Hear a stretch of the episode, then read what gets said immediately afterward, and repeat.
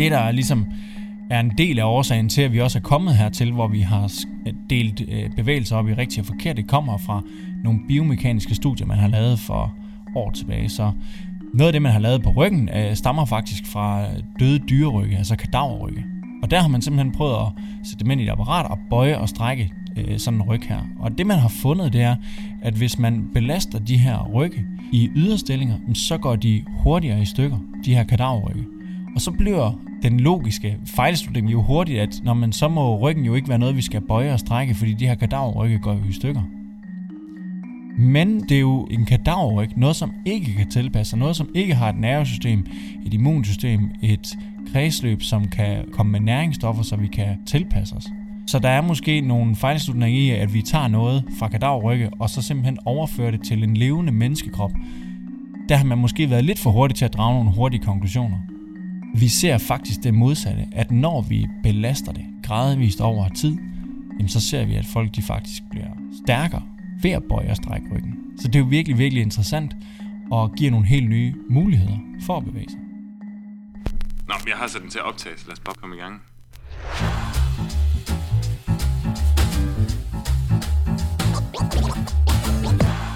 Velkommen til Smertesnak med Smertefri Bevægelse. Du er kommet til podcasten, hvor vi snakker vidt og bredt om smerter og punkterer myter og misforståelser. Podcasten er til dig, som døjer med længerevarende smerter, eller hjælper andre med at takle deres, og til dig, der gerne vil lære mere om smerters kompleksitet.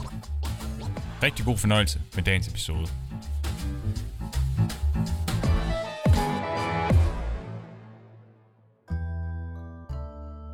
Der er nok at blive forvirret over, når man har ondt.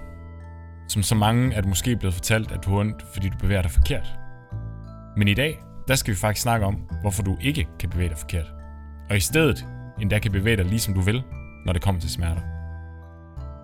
Med mig i studiet til en snak omkring det, der har jeg Anders Tilling, der er behandler og medejer her i Smertefri Bevægelse. Når du er færdig med det her afsnit, så lover jeg, at du har fået en bedre forståelse for, hvorfor der ikke findes rigtig forkerte bevægelser, og at alt, hvad din krop kan, det må den. I stedet bør du fokusere på dosering eller mængden af bevægelse.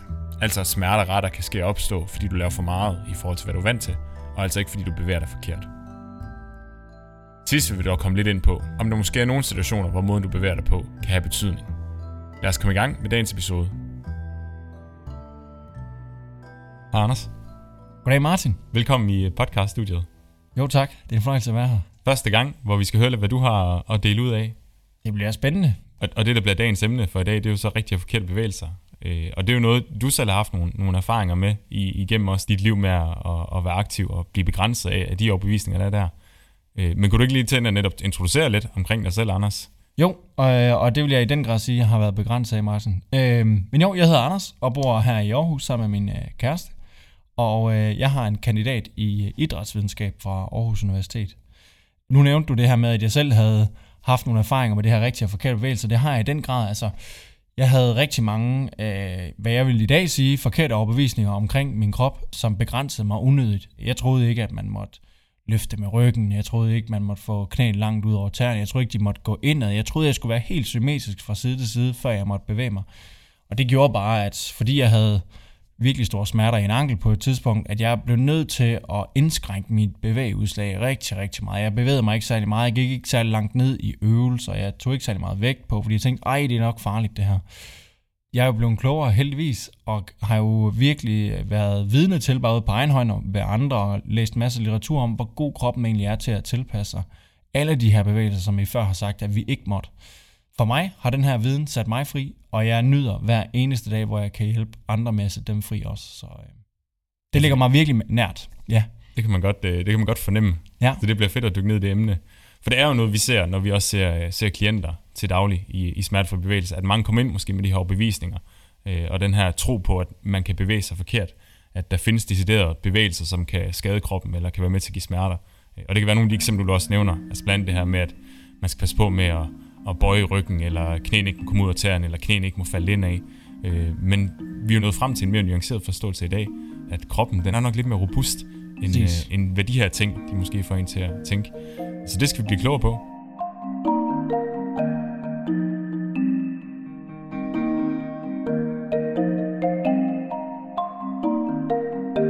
Så lad os komme i gang med, med dagens første punkt, som er, hvordan vi kom fra den her forståelse med rigtig forkerte bevægelser, frem til det, som Jakob Biermann, han i København, han siger, alt hvad din krop kan, det må den. Genial sætning. Det ja. kan næsten ikke siges bedre. Indkapsler det meget godt. Præcis. Ja. Så det, den, den 20 stjæler vi fra ham der. Vi napper den, Jakob. Vi håber, det er okay. Præcis. Ja. Vi skal kigge lidt på, jamen, hvad er egentlig det her problem med rigtige og forkerte bevægelser? Så hvad er problemet med at, at tænke bevægelse på den måde? Problemet er, at vi sætter nogle standarder for, hvordan vi skal bevæge os. Og der er jo måske en gruppe, som øh, lige kan gå ind under øh, de her paragrafer, vi sætter op. Ikke at løfte med ryggen, sidde meget oprejst i et squat, eller man må ikke øh, få knæene til at falde indad, når man squatter. Og der er, der er måske lige en lille gruppe, som falder ind under den her, de her regelsæt, men vi er en stor gruppe, som ikke gør. Og hvad skal de så gøre? Skal de så slet ikke bevæge sig? Skal de slet ikke træne? Er det bare farligt? Slider de mere på kroppen? Det ser det jo ikke ud til i forskning, men det er jo det, der har været i historien, og det tror jeg begrænser rigtig mange unødigt. Så det gør jo, at hvis man får at vide, at man ikke må løfte med ryggen, så bruger man jo ryggen mindre, man løfter mindre med den. Må man ikke øh, få knæene ud over tæerne, så belaster man knæene mindre. Og det gør jo ikke, at de bliver stærkere. Det ved de fleste godt. Man kan ikke hvile sig til at blive stærk. Så det gør egentlig det modsatte. Vi bliver svagere. Vores sundhed bliver kompromitteret. Vi ved alle sammen, at det at bevæge sig er godt. Og sætter vi for store barriere op for at være aktive, så gør vi nok, at der er færre, der kan være aktive. Og det kan jo potentielt have rigtig store konsekvenser for vores folkesundhed. Så det her problem, man kan selvfølgelig tale det stort også, som jeg gør her, at det ligger meget meget på sind, men kan virkelig være et stort samfundsproblem. Det må man sige. Så, så derfor tænker jeg også, at vi trænger til den her mere, mere nuancerede forståelse. Det er måske ikke så mærkeligt, at nogen har oplevet, eller i hvert fald har fået den her erfaring med, at kunne der nu være noget, der var lidt forkert? Øh, og, det, og det tænker jeg, det skal vi prøve at dykke ned i. Jamen, hvad, hvad har egentlig været årsagen bag den her forståelse? Ja. Øh, der kan jo være for eksempel de her personlige erfaringer med, at man måske har bukket sig forover med ryggen, og så har fået ondt bagefter. Det er måske nogle af de personlige erfaringer, folk har gjort sig, hvor de her bevisninger, de er kommet af. Lignagtigt. Og jeg tror, det er meget nærliggende, man, jeg kan virkelig godt forstå den rationelle tankeproces om, at nu bevægede jeg mig jo forkert, fordi jeg fik ondt i ryggen, da jeg løftede sådan her. Det er bare ikke hele sandheden, men, men det gjorde i hvert fald ondt der, så det er forbundet med en eller anden risiko jo at leve som menneske, og at løfte noget med ryggen, eller at gå ned i benene, og så kan man jo en gang imellem få ondt. Men er det fordi bevægelsen var forkert? Det vil vi jo ikke sige i dag, men det skal vi jo selvfølgelig nok komme mere ind på. Det, der ligesom er en del af årsagen til, at vi også er kommet hertil, hvor vi har delt øh, bevægelser op i rigtig og forkert, det kommer fra nogle biomekaniske studier, man har lavet for år tilbage. Så noget af det, man har lavet på ryggen, øh, stammer faktisk fra øh, døde dyrerygge, altså kadaverrygge. Og der har man simpelthen prøvet at sætte dem ind i et apparat og bøje og strække øh, sådan en ryg her. Og det man har fundet, det er, at hvis man belaster de her rygge øh, i yderstillinger, så går de hurtigere i stykker, de her kadaverrygge. Og så bliver den logiske fejlslutning, vil jeg jo så sige, det er øh, jo hurtigt, at når man så må ryggen jo ikke være noget, vi skal bøje og strække, fordi de her kadaverrygge går jo i stykker.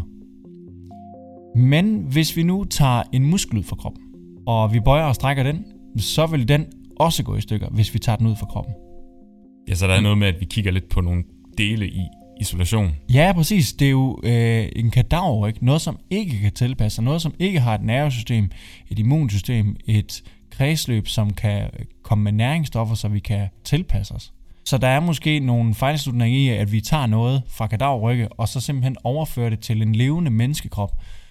Der har man måske været lidt for hurtig til at drage nogle hurtige konklusioner tilbage til muskeleksemplet, så vil man jo sige, at hvis man faktisk bøjer og strækker sine muskler og belaster dem i en menneskekrop, så vil de fleste være enige om, jamen det giver da en stærkere muskel. Men vil det samme egentlig ikke være gældende for ryggen? Og det ser man faktisk, at vægtløfter, de har stærkere rygge, større knogletæthed, øh, stærkere diskusskiver i ryggen. Så vi ser faktisk det modsatte, at når vi belaster det gradvist over tid, jamen så ser vi, at folk de faktisk bliver stærkere ved at bøje og strække ryggen. Så det er jo virkelig, virkelig interessant og giver nogle helt nye muligheder for at bevæge sig.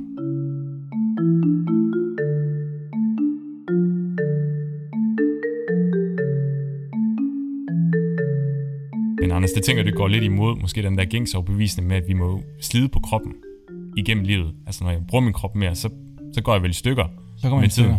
Ja, og det er jo den typiske sådan... Øh, den typiske fortælling, vi har ligesom om kroppen. Og det stammer jo nok fra, at vi har set kroppen som noget mekanik. Man kunne øh, sammenligne lidt med en bil. Altså, en bil er jo noget, hvor vi kan se, når man det bliver mere og mere slidt med tiden. Så hvis jeg nu stiller et hurtigt eksempel op. Jeg har to Mercedes, jeg gerne vil prøve at sælge. De er begge to samme årgang, de har samme øh, servicepakke. Alt er fuldstændig ens på de her to biler. Det eneste, der er forskel, det er, at den ene bil har kørt 300.000 km, og den anden, den har kun kørt 5.000 km.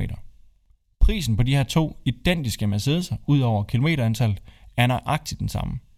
Hvilken en vil du købe, Martin? Den, der har kørt længst, eller den, der har kørt kortest? Jeg vil helt klart købe den, der, købe den, der har kørt kortest. Præcis, hvorfor? Fordi jeg tænker, der er lavet mindst slid på den, så jeg får en, en nyere bil. Præcis, og jeg vil tænke nøjagtigt det samme. Hvis der er nogen lytter derude, som øh, hører med, som vil sige det modsatte, så vil jeg jo gerne have en bil med jer. Jeg tror, jeg kan lave en god handel. det må man sige.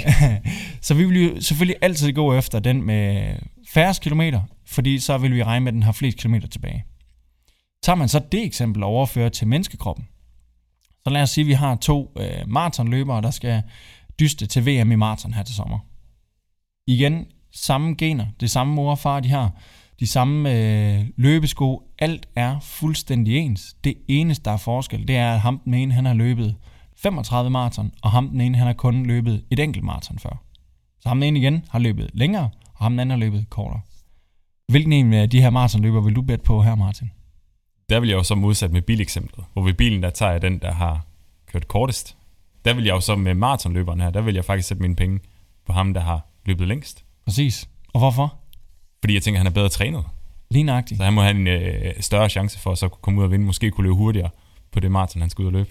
Han har øvet sig, hans krop er tilpasset netop til at løbe maraton, så han er blevet bedre ved at gøre det. Mm. Altså så, det er jo netop det, der bliver skiftet fra at forstå kroppen som noget mekanik, altså lad os sammenligne det med en bil, og så til at forstå det som et, et tilpasningsdygtigt økosystem, som hele tiden, altid tilpasser sig, både om vi laver meget eller lidt, men som hele tiden er i konstant foranderlig. Det er det, der er så unikt for kroppen. Det er det, der er så virkelig, virkelig sejt og fedt ved vores krop. Det er, at den er robust, den tilpasser sig hele tiden det, vi laver. Altså det er jo en levende organisme. Det er jo en levende organisme. Bilen. Præcis, præcis.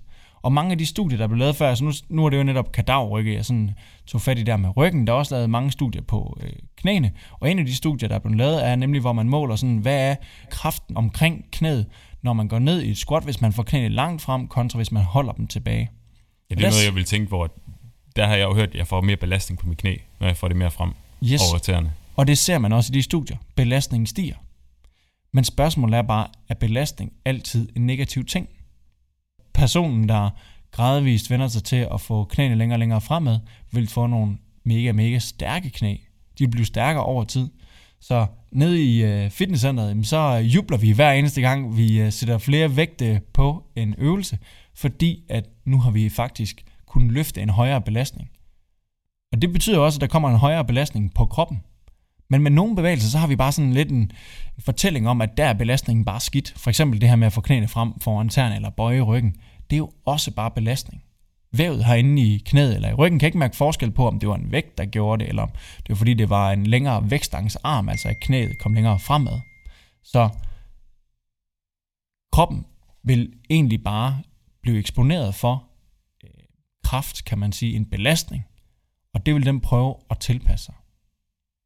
Jeg kender jo lidt til det studie, du også nævner der, Anders. Et, et studie tilbage fra 2003 ja. af en studiegruppe af ham her Fry, som ja, er hovedforfatter på det Øhm, og som jeg i hvert fald kender det, så øh, kan det godt være, at når de så begrænser, at knæene ikke kommer ud over tæerne, at der så er mindre belastning på knæene. Men det er jo noget med den belastning, den flytter sig bare andre steder hen. Så Præcis. vi kan aldrig være helt, helt fri for den. Lige nøjagtigt. Så der er jo en eller anden total belastning, som går ned igennem kroppen, når man skal løfte en eller anden stang på nakken, øh, når man går ned i sit squat. Og hvis man gør, at knæene øh, bliver holdt bag ved tæerne, så er man nødt til at bukke sig mere frem i sit hofteled. Og dermed så sætter man faktisk en større belastning omkring hofterne og omkring lænden det har man selvfølgelig bare lige øh, glemt at tage med fra det studie, at belastningen, den er jo konstant, den bliver bare flyttet fra, kan man sige, led til led i stedet for. Så helt korrekt. Vi ender jo på et tidspunkt med at sige, at du må ikke få knæene frem for en men du må heller ikke bukke dig frem øh, i overkroppen. Hvis man prøver det derhjemme, og gå ned i benene, uden at lade sin knæ komme frem, og ikke lade sin øh, overkrop komme frem, så ved man, at det bliver svært. Hvis I prøver det derhjemme, så er det nærmest umuligt at komme ned på den måde så ender vi ud i lidt det, som du også beskriver til at starte med, så bliver det svært at, svært at bevæge sig generelt. Præcis, præcis. Og jeg hører altså virkelig ofte fra folk, der har fået at vide af en instruktør eller en anden sundhedsprofessionel, som siger, I må ikke få knæene frem foran tæerne, I må ikke løfte med ryggen, og øh, de personer har haft virkelig svært ved for eksempel at lave squats, altså det med at sætte sig øh, ned på hook og rejse sig op igen. Og de har haft den øvelse, fordi den bare var mega, mega svær. Så spørger jeg dem, øh, når de kommer her, hvad, hvad er det, du ikke kan lide ved? Jamen, jeg, synes, jeg synes, balancen, den, øh, jeg, jeg falder bagover hele tiden. Så siger vi, øh, du må jo gerne køre dine knæ længere fremad, kan du det? Så siger de, ja, ja, men det må man da ikke. Det er, det er strengt forbudt at gøre. Nogen har måske nærmest forestilling om, at så eksploderer knæene. Ja, ja, præcis. Der, der er ikke øh, grænser for de historier, man hører. Men når de egentlig lader knæene komme fremad, jamen, så oplever de også, at det bliver meget nemmere at sætte sig ned. Ja, så måske føles det faktisk egentlig rarere, Det for kan at komme derned. Præcis. Og der tænker jeg også, der kan vi lige knytte en pointe der til, at, at det, at det er sådan noget, det føles rarere, det er en god indikation for, at så er det måske noget, der faktisk er okay for Præcis. kroppen at gøre. Der har vi jo, som vi har snakket om tilbage i episode 1, et, et godt alarmsystem til at beskytte os. Lige nøjagtigt. Og det, det tror jeg måske egentlig, hvis man skulle tage noget vigtigt med herfra, så er det netop den her tillid til ens egen krop. Vi har været for gode til som fagprofessionelle at sige, det her det er rammerne for, hvordan du må bevæge dig. Men vi skal måske slippe nogle af de rammer, og så blev egentlig bedre til bare at lytte til vores egen krop. Hvad fortæller den?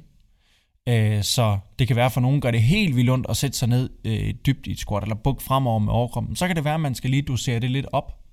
Det kommer vi også tilbage til senere. Men, men det er jeres kroppe, som egentlig er gode til at fortælle, hvad må I, hvad må I ikke lige nu. Det er selvfølgelig foranderligt. Så hvis I kan mærke, det føles helt fint at få knæene fremad, det føles helt fint at runde i ryggen, det føles helt fint at lade knæene gå indad, det føles helt fint at sidde sådan her, når jeg kigger på min mobil, eller når jeg sidder sådan her nede i stolen, så er det fint. Det er jeres krop, der er bedst til at afgøre, om en bevægelse er for meget for jer, eller for lidt for jer, eller er passende.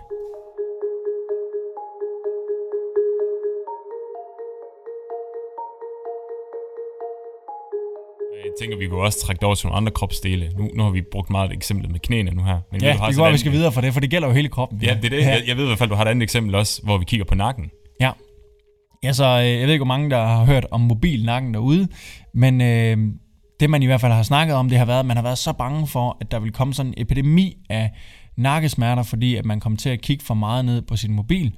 Øh, og der findes masser af plakater rundt omkring, med, der viser, at jo mere og mere man kigger fremover ned på sin mobil, jeg er lige ved at lave sådan, nu har jeg forestillet mig, at jeg skal lave sådan en dobbelt her, jeg kigger nedad på mobilen, jo mere og mere stiger belastningen på musklerne i nakken.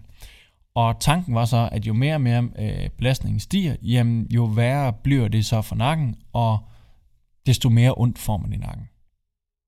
Men faktum er, at man ser ikke den her sammenhæng mellem, at kører man nakken i en position, så får man mere ondt. Et godt eksempel, hvis man skal have sådan et hverdagseksempel, jamen det vil være fra brydere. Brydere bruger deres snakker konstant, og de laver nogle øvelser, hvor de er langt mere ude i en yderposition, end folk, der sidder med deres mobil det er til med med hele deres kropsvægt. Altså man skal google brydernakke eller bryderøvelser, så vil man se, at de belaster nakken ud i nogle vildt øh, mærkelige positioner, vil man øh, nok tænke som øh, normal dansker. Øh, men hvor de jo faktisk bygger nakken stærkere ved netop at gøre det her. Så når, når der slet ikke er samme belastning på, når man kigger ned på sin mobil, jamen så er det måske ikke selve positionen, der er problematisk. Måske kan der være noget med øh, tiden, man sidder der, hvor lang tid og sådan noget ting, men det handler mere om doseringen af det. Det kan vi komme tilbage til, men der er jo nok egentlig ikke noget isoleret set galt med den bevægelse at kigge nedad. Og ved at fraråde det, og ved at, sådan at øh, sige, at det er forkert, men så skaber vi måske en større frygt for at bruge kroppen, mere opmærksomhed på kroppen, og det ser umiddelbart ikke ud til at være gavnligt. Der kræves måske også bare en sådan en helt anden forståelse af, hvad vil det egentlig sige at belaste kroppen. Nu vi snakket meget om, at det der jo faktisk sker, når vi begynder at belaste kroppen, det er, at den, den tilpasser sig. Jeg kunne sidde og forestille mig mange af dem, der sidder og lytter med, at når de hører belastning, så lyder det vel egentlig som noget farligt. Enig. Så hvis vi lavede sådan en øh, voxpop nede på gågaden og spurgte, vil du gerne belaste ryggen? Så vil de fleste sige, nej for pokker, det vil jeg virkelig ikke. Det må være farligt at belaste ryggen. Belaste nakken eller belaste knæene. Men hvis vi spørger de samme personer, vil I gerne have en stærkere nakke, vil I gerne have en stærkere ryg, vil I gerne have nogle stærkere knæ? Så vil de fleste sige, yes, det er vigtigt. Det er godt at have nogle stærkere kropsdele. Nu, nu har du trængt dem lidt op i en krog. Ja, fordi hvordan filen er det, man får en stærkere krop uden at belaste den? Det er svært. Det- det er virkelig meget svært. Hvis man ikke belaster den, så sker det modsatte tværtimod, så bliver den sværere. Mm. Så vi er jo nødt til at finde en eller anden grad af belastning. Og det vi jo typisk øh, snakker med folk om her, det er jo det her med, hvor meget belastning. Så tit kommer folk ind her og har fået en forståelse af andre, og øh, det der ligesom hersker samfund om, at det er farligt, lad os sige, at bukke ryggen eller kigge nedad på sin mobil. Så spørger jeg, hvis jeg nu nikker en enkelt gang med hovedet ned, er det så farligt? Nej, det er ikke farligt. Okay. Hvad hvis jeg nikker to gange ned? Er det så farligt? Nej, det er mere, hvis du sidder der i lang tid. Okay, så vi er i gang med at snakke dosis igen. På samme måde, hvis jeg bukker ryggen, sidder og bukker ryggen, så siger de fleste, at det er heller ikke farligt. Okay. Hvad hvis jeg samler en kuglepind op fra gulvet med en bøjet ryg? Er det så farligt? Nej, det er heller ikke farligt. Det, det går også. Okay, men hvornår går grænsen? Må jeg løfte to kuglepinde? Tre kuglepinde? Hvor meget må jeg løfte, før du vil sige, at det er farligt i ryggen? Og der er de, de fleste, og det gjorde jeg også selv, da jeg blev konfronteret med det her spørgsmål, de kommer til kort på at sige, at der er jo nok ikke én belastning, der er sådan den, vi vil sige, det må man ikke mere end. Og så spørger vi også, jamen er det, er det så individuelt? Er det det samme fru Hansen på 70, som ikke øh, normalt træner, øh, skal løfte, som øh, den unge fyr, der er nede i træningscenteret hver dag? Nej, det er nok ikke det samme, de skal løfte. Okay, så det er også forskelligt. Og ham, øh, den unge fyr, kunne han starte med at løfte lige så meget, som han kan nu? Nej, det kunne han nok heller ikke. Det har han trænet sig til. Okay, så der er igen noget med, at kroppen kan tilpasse sig. Kroppen kan blive stærkere til nogle bevægelser. Så ved at tænke på bevægelse på den måde, og faktisk bare øh, kigge sig omkring og se, hvad der sker ude i verden. Hvad er det for nogle eksempler, vi ser, når folk er nede at træne, eller hvad folk har trænet sig op til. Så kan man egentlig se, at der er meget af den opdeling, vi har lavet mellem rigtige og forkerte bevægelser, som måske ikke holder.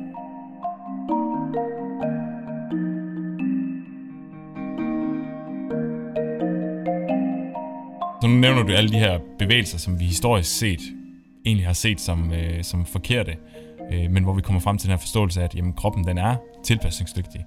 Øh, få den her tillid tilbage til, at øh, jamen, kroppen den kan rigtig, rigtig mange ting, og den kan ikke nødvendigvis bevæge sig øh, forkert på den måde.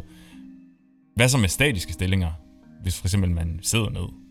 Ja, og det er også noget, vi møder ofte spørgsmål om, kan jeg ikke sidde forkert, eller er der mange, der tror, at deres smerter skyldes, at de har siddet i lang tid, eller siddet forkert på deres arbejde. Og det korte svar vil være, der findes nok ikke en position, du kan indtage, når du sidder ned, som er decideret skadelig eller farlig. De fleste, hvis jeg, vil, øh, hvis jeg spørger lytterne derude nu, vil nok sidde med en rundet ryg. Så hvis du lægger mærke til derude, hvordan du sidder nu, så sidder du med en sikkert en rundet ryg. Øh, du sidder måske sådan lidt øh, foroverlænet og måske lidt tilbage i stolen. Øhm, og det føles jo nok afslappende. I hvert fald kontra at skulle sidde helt oprejst med, med en svaret ryg og med brystkassen fremme. Så når noget det føles afslappende, og du ikke bruger lige så mange kræfter på det, belastningen den er jo forholdsvis lav, fordi du sidder nede, jamen vil det så være typiske tegn på, at du er ved at skade noget? Nej, typisk ikke vel. Så det gør overhovedet ikke ondt og føles afslappende. Jamen det er altså gode tegn på, at du ikke er ved at skade dig selv. Skal du skade dig selv, jamen så skal det typisk, i hvert fald når vi gør det kontrolleret, være noget, der er forbundet med stor smerte. Så et eksempel, det kunne være, jeg forstår, ikke, I brugte det også i øh, episode 1, men det her med at tage sin ene finger og bøje den tilbage, så langt man overhovedet kan med den modsatte hånd. Og man kan mærke sådan, når man bøjer lidt øh, ekstra frem, eller ekstra tilbage, så kan man mærke, åh, nu begynder det at gøre mere og mere ondt. Og når I kan mærke, at nu er smerten ligesom kommet ud, så øh, kan I stoppe igen. Her oplevede I faktisk smerte, men er I bange for nu, at I har ødelagt jeres finger, når I har bukket den tilbage?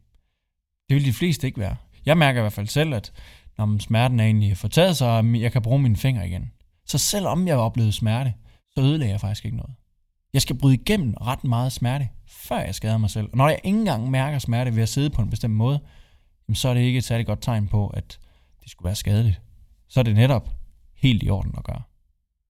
Der er sikkert rigtig mange kontormedarbejdere derude, og det arbejder vi også med her, som har siddet en hel dag og så får ondt i nakken over tid. Det betyder ikke, at positionen, de har siddet i, var forkert, men de har måske siddet for meget, siddet for længe. Øh, og det kan være problemet. Det jo, bringer os jo egentlig videre til... Ja, jeg tænker, det er, det er punkt nummer to, vi skal ja. videre til, medmindre du har noget... Øh, Nej, noget det har jeg faktisk ikke. til punkt nummer et. Jeg synes også, vi kom godt omkring der. Ja.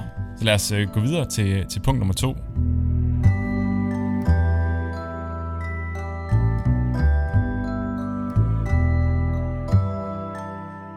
Har nævnt det et par gange også, at det, det nok mere handler om, end den her sort-hvid tænkning i forhold til bevægelse, jamen det er med, at vi så skal kigge på mængden.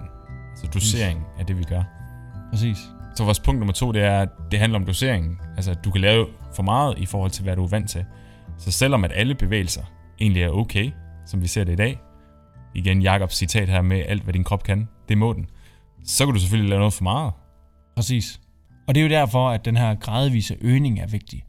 Øh, men hvis man sådan lige skulle øh, forklare øh, doseringsbegrebet her, så bruger vi tit sådan øh, to søjler til at forklare det. Så forestil dig derude, der er to søjler. En søjle, der øh, viser din nuværende kapacitet, altså hvad du kan lige nu med din krop. Og så har du en anden søjle, der matcher lige overfor øh, med den belastning, du udsætter dig for. Hvis de er helt ens, så sker der ikke noget med din øh, kropskapacitet. Den bliver hverken mindre eller større. Hvis du så begynder over tid at øge belastning, så vil kroppen forsøge at indhente den her belastning og øge kapaciteten, så de igen står lige. Og det er simpelthen måden, øh, al træning virker på. Det er, at vi gradvist øger belastningen, så kapaciteten følger med. Gør vi det meget hurtigt, lad os sige, at du hopper ned fra en bygning, så øger du belastningen meget hurtigt, når du lander på jorden. Men så kan kroppen altså ikke nå at følge med, og det er der, vi ser øh, skade opstå, eller smerte opstå i hvert fald. Så hvor hurtig og hvor stor den her øgning af belastning er, det er det, der ligesom kan være problemet. Modsat øh, kan det andet også ske, at vi kan sænke belastningen. Eksempelvis ved at sige til folk, at I må ikke bruge ryggen. Det er mega farligt. I må ikke få knæene ud over tæerne. Så sænker vi belastningen. Og hvad sker der så med folks kapacitet? Jamen, den vil løbende falde. Og det, der så kan være problemet der, det er jo, at når du så igen skal ud og bruge den ryg, lad os sige, at du skal ud og flytte for en kammerat, men du har ikke brugt ryggen det sidste halvår, fordi du har fået at vide, at det var mega farligt at gøre. Skal du ud og flytte for din kammerat, og nu er du altså nødt til at løfte hans seng ned fra tredje sal, så gør det mega ondt dagen efter, eller måske på dagen i din ryg, og så bliver du bare bekræftet i, at det var noget skidt. Men det har ikke været forkert bevægelse, det har ikke været dit løft, der var forkert, det var dosen, der var meget højere, end hvad du lige har været vant til. Det skal kroppen have tid til at vende sig til. Altså jeg tænker også, det er meget relevant at, at trække det her princip med ind, som vi kalder som SAID-princippet, ja. som netop beskriver, hvordan at vi bliver bedre til det, som vi egentlig bruger tid på, eller modsat. I dit eksempel med, øh, hvis man er ude og flytter og ikke kan være vant til at, at løfte, øh, så bliver man jo dårligere til for eksempel at løfte med ryggen, hvis ikke man øver det. Præcis. Ja, så SAD-princippet øh, står for Specific Adaptations to Imposed Demands, og det betyder egentlig bare på godt jysk, vi bliver bedre til det, vi øver det er jo netop det her, at hvis vi gerne vil være gode flyttemænd, jamen så er det netop det med at løfte og flytte ting, vi netop skal gøre for at blive bedre til det. De fleste kender det jo fra skolen. Hvis du skal blive bedre til matematik, så skal du altså løse matematikregnestykker. Men hvis du tværtimod vil blive bedre til at løse øh, grammatiksætninger, så skal du lave grammatik. Vil du blive bedre til at spille violin, så skal du altså spille violin. Det går ikke, du bare spiller trommer. Så vi er nødt til at være specifikke i det, vi øver. Og det er også et vigtigt genoptræningsprincip, vi bruger. Øv det, du gerne vil blive bedre til.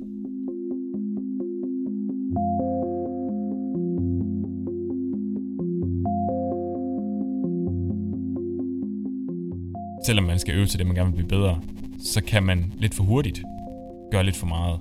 Ja, tilbage til nogle af de eksempler, du også nævner, hvor hvis man kan være vant til at bruge ryggen, og man begynder meget hurtigt at bruge den øh, en del mere, end man er vant til, så er det måske, at nogen de oplever at, at få nogle smerter i ryggen. Præcis. Øh, jeg ved, du har et andet eksempel, vi også skal trække ind der, som måske folk kan forholde sig til i hverdagen, det her med at ligesom gøre mere, end hvad, hvad kroppen den egentlig er vant til. Er vant til at kan. Ja. ja, et andet eksempel kunne jo være fra løb af. Et meget målbart eksempel. Altså, Øh, hvis du lige nu er i stand til at løbe, lad os sige, en kilometer. Du gerne vil løbe en maraton. Så håber jeg ikke, at din træningsplan ser sådan ud, at du siger, jeg løber en kilometer, og så min næste træningspas, der løber jeg 42. Det vil være for stor en optrapning. Så de fleste ved godt, at skal vi øh, træne op til et maraton, så skal det være en gradvis øgning. Men laver vi for store skifte, og det er jo nogle gange det, der kan ske også af praktiske årsager, at man kommer ikke lige i gang med løbetræningen. Det blev øh, lidt for tæt på maraton, da man kom til at komme i gang med sin træning. Så er man jo nogle gange nødt til de her større øgninger, og så er det jo problemet ligesom kan komme. Et andet hverdagseksempel, som jeg synes er virkelig godt, jeg har hørt det fra også Jakob øh, Behrmann, øh, han har mange gode øh, citater derude, men han, han nævnte netop det her med, at jamen, tager du en enkelt panodil, når du har hovedpine, jamen, så fjerner det typisk hovedpinen. Så fedt, tak panodil, det løste mit problem. Men hvis du i stedet for at tage bare en enkelt pille, tænker, det er da en god idé at tage hele glasset, fordi mere må være bedre, så ved vi nok alle sammen godt, at det kan virkelig have katastrofale følger. Jeg tror, du, er, du plejer at sige, Martin, at the dose makes the poison. Mm. Øh, at det er dosen, der kan være problemet. Så alt i små mængder. Øh, nu kan det gå bredere end faktisk bevægelse, det er lidt sjovt, øh, men det er det, der kan blive øh, problemet, hvis vi får for meget af eller Alt kan egentlig være godt for vores krop i nogle mængder, der er passende. Ja, det samme gælder jo øh, noget, som vi alle sammen indtager på daglig basis med, med vand, hvor ja. nogen vil tænke, jamen, hvordan kan vand, kan, kan, det må jo være godt for os, kan det nogen, som er farligt for os? Ja. Men det kan det jo faktisk også i for store doser. Præcis. Ja, så der er sådan et vildt eksempel fra USA i et radioprogram, hvor de havde en vanddrikningskonkurrence. Lidt voldsomt. Øh, men der var der simpelthen en kvinde, og det er jo det, der er faktisk lidt forfærdeligt. Hun drak 7 liter vand. Det er ikke det, der er forfærdeligt. Det forfærdelige var, at hun endte med at dø af det faktisk. Ja, de måtte ikke gå på toilet i forbindelse med den konkurrence. Ja, præcis. De kunne ikke komme med med væsken. Okay, så det var, ja. Øh, men det, det skete jo så hurtigt, at hun drak de her 7 liter, så det, det er jo noget, som kroppen slet ikke kunne håndtere, den her kæmpe mængde. Og det havde jo virkelig en fatal udgang. Så øh, selv noget som vand kan netop være farligt at indtage for store mængder. Så det princip ser vi på tværs af ikke kun bevægelse, men alle mulige andre ting også. Alle mulige andre ting. Mængde øh, kan, være, kan være super vigtigt. Præcis. Så Alt med måde. Altså, det, det er virkelig en sætning, der holder vand. Fuldstændig.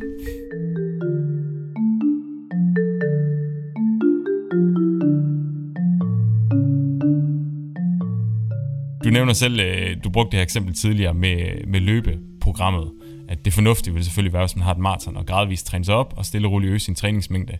Det tænker måske også nogen, der har oplevet, at de faktisk har været øh, super fornuftige og fulgt et rigtig godt træningsprogram, og egentlig øh, har en god fornemmelse af, at de har inden for deres kapacitet gradvist stille og roligt bygget op, men så alligevel ender med at, at, at få ondt i den proces, de træner op. Så er der nogle andre faktorer, der også er i spil her, udover kapacitet og belastning? Ja, og det øh, er der helt sikkert. Øhm, så det er klart, at laver man det her, den her gradvise øgning, så minimerer man jo helt sikkert risikoen for at få ondt eller få skader. Men der kan jo netop også være andre ting, som du er lidt inde på her, Martin, som kan påvirke vores kapacitet, kan vi sige, hvis vi går tilbage til de to søjler. Og noget af det, der kan give os den daglige variation i vores kapacitet, er jo netop, øh, hvor stresset er vi. Øh, har man haft en lang periode med meget arbejdsstress, øh, man sover måske mindre, man får måske ikke nok at spise, jamen så er det klart, så er kapaciteten lavere, selvom man nu måske er vant til at løbe Øh, 10 km om ugen, og man laver en gradvis øgning, lad os sige op til 11 km, men man siger, det, det burde jeg da kunne klare. Så fordi, at din livsstil ikke gavner dig lige nu i forhold til dit løb, eller i hvert fald hæmmer din restitution, jamen øh, så gør det, at det kan være problematisk. Så i de tilfælde, lad os sige, at man er mega stresset med arbejde, jamen så kan det godt være en periode, hvor man siger, okay, mine forventninger til, hvad jeg skal kunne præstere med min krop, det sætter jeg måske lidt på bero. Det kan komme, når den her travle tid på arbejde, den er over. Ja, så det jeg i hvert fald hørt dig sige, det er, at man skal være lidt opmærksom på, at der kan være de her daglige udsving. Det er måske det, mange de oplever som deres dagsform. Den kan jo godt svinge lidt fra, fra, fra gang til gang. Ja. Vi snakker om det her med, at man skal gradvis øge sin belastning. Er der nogle, nogle ting, vi kan give lytterne med der? Øh, hvor meget det vil sige det her med at gradvis øge sin belastning? Ja, og, og der er jo nok ikke desværre er jeg nødt til at starte med at sige, at der er nok ikke et endegyldigt øh, facit, som vil gælde for alle. Jeg tror, noget af det, der er allervigtigst, det er, at man er villig til at eksperimentere. At man er okay med, at nogle gange, så kan jeg godt opleve måske smerte, hvis jeg øger, men så tager det med i sin refleksion og siger, næste gang så øger jeg måske lidt mindre, og laver min fremgang lidt mindre stejl, øh, så man gradvist justerer for en selv. Det er virkelig individuelt, hvor meget man øh, kan øge. Så et godt eksempel på en tommelfingerregel, der bliver brugt, er jo for eksempel 10% øgning i volumen i løb. Så man kan øge 10% i sin ugenlige volumen øh, på løbedistancen om ugen. Men for en nybegynder løber, som ikke kan løbe særlig langt, lad os sige, at man lige nu kan løbe en kilometer om ugen, jamen øh, så vil det jo svare til en øgning på 100 meter. Men kan man, øh, og det er der nogen, der kan, øh, lige nu løbe 100 km om ugen, jamen så vil det svare til, at man lægger 10 km på om ugen. Og det vil jo være en absolut ret stor stigning, som de færreste nok vil kunne holde til. Så de her tommelfingerregler, som jo egentlig kan være fine nok at lytte til, har virkelig også sine begrænsninger. Så jeg tror, det fineste det er, at man løbende laver sig refleksion over, hvordan ens træningsfremgang går. Og jeg vil sige, helt basalt set vil det være at lave en plan. Det kunne være for sin styrketræning, det kunne være for sin løbetræning, genoptræning, you name it. Men at man faktisk skriver ned, hvad gjorde jeg i den her uge? Hvad prøver jeg at gøre i næste uge? Oplever man, at der er fremgang? Fortsæt med det, du gør. Oplever du, at det går tilbage, det bliver sværere, det bliver hårdere, så vil jeg justere et eller andet. Måske skal jeg gøre det mere, måske skal jeg gøre det mindre. Oplever man, at man begynder at få ondt af det, så vil jeg også justere og gøre et eller andet anderledes. Ikke fordi, at I bevæger jer forkert, men fordi I måske har gjort for meget. Der kan også være mange andre faktorer, men hvis vi lige kigger på det, vi snakker om i det her emne, som er dosering, så kunne det være dosering, man skulle skrue på. Jeg tænker, det er en god øh, afslutning på vores øh, anden punkt, medmindre du har, har mere dertil. Nej, det, øh, jeg har desværre ikke mere, og det kan desværre ikke blive mere konkret. Jeg tør ikke at øh, skyde nogle helt præcise tal ud. Altså det bedste, vi giver dig, det er netop at, at prøve sig lidt frem. Præcis. Øh, og igen få den her tillid tilbage ind til kroppen. Ja, og måske en enkelt ting, jeg vil så lige knytte til det, det er, at det er egentlig okay at eksperimentere, for hvis man lader være med at tage hovedet under armen, og så øh, hoppe ned fra fjerde sal, men man siger, at jeg smider lidt mere vægt på i min øvelse, jeg går, løber lidt længere, end jeg plejer, så kommer du med meget, meget stor sandsynlighed, og her er jeg forsigtig, øh, ikke til at lave en skade eller en smerte, som bliver så øh, lang, at du ikke kan hele fra den. Altså kroppen er jo virkelig god til at hele fra det, så skulle du komme til at få ondt i ryggen af et eller andet, så er det mest normale, at kroppen kommer sig igen, og at du kan fortsætte fra hvor du slap, eller måske gå lidt tilbage og så bygge op igen. Og så er du den her erfaring rigere. Risicien er så lav, at det er helt okay at eksperimentere, og det er det, du bliver klogere af. Det synes jeg virkelig er vigtigt at få med derude.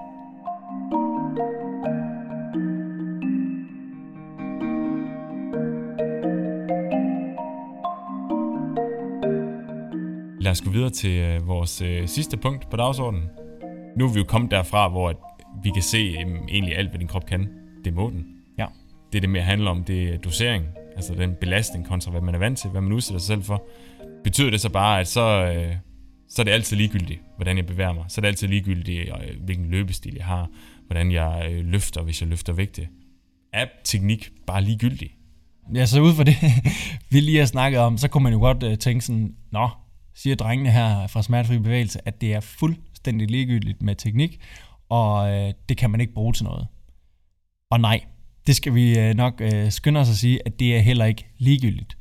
Det er nok mindre vigtigt for smerte og skade, end vi tidligere troede, men der er stadig nogle punkter, hvor man kan arbejde med teknikken. Og hvis jeg skulle sådan komme med to punkter for, øh, eller jeg har to punkter, øh, jeg vil øh, komme med i forhold til, hvornår vil jeg sige, at det er vigtigt. Så det ene punkt, det er, hvis du skal præstationsoptimere, hvis du skal løfte øh, tungest muligt, hvis du skal løbe hurtigst muligt, hvis du skal kaste længst, så betyder din teknik noget.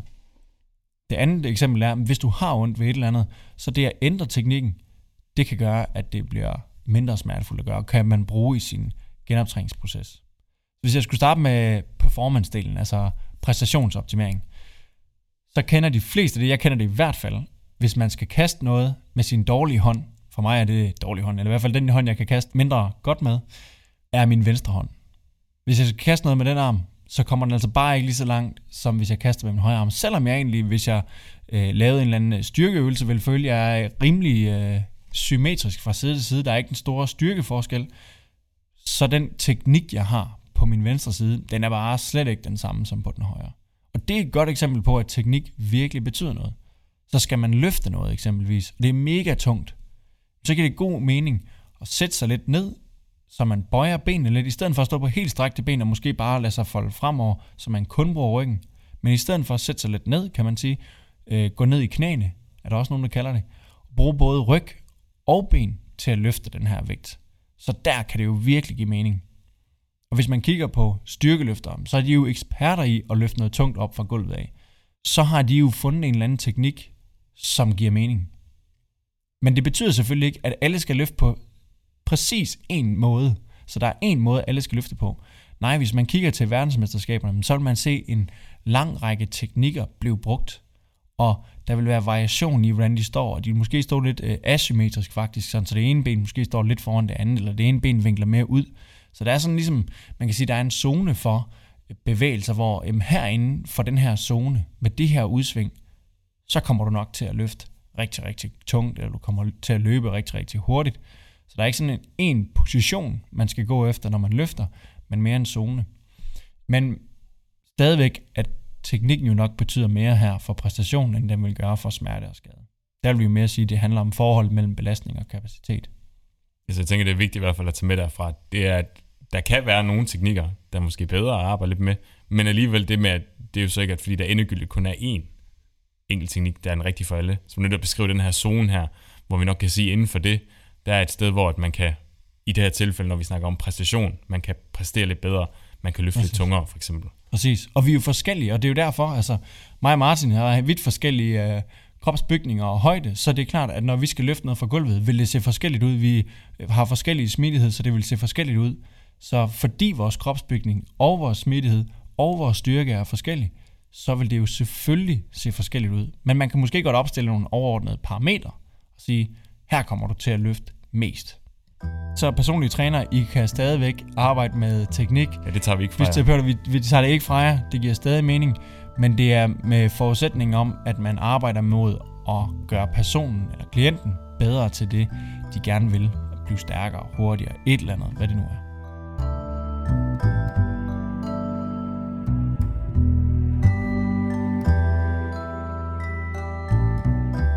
Så det var din ene pointe i forhold til, hvad kan teknik have betydning i forhold til, til præstation. Præcis. Så nævnte du også i forhold til relation til, til smerter. Ja, så den anden øh, pointe var jo netop det her med, at har man ondt ved at løfte, lad os sige, øh, jeg har ondt, når jeg bukker mig fremover, og jeg, jeg bøjer ryggen, når jeg gør det. Så vil det for nogen kunne hjælpe, og så sige, du skal prøve at rette ryggen.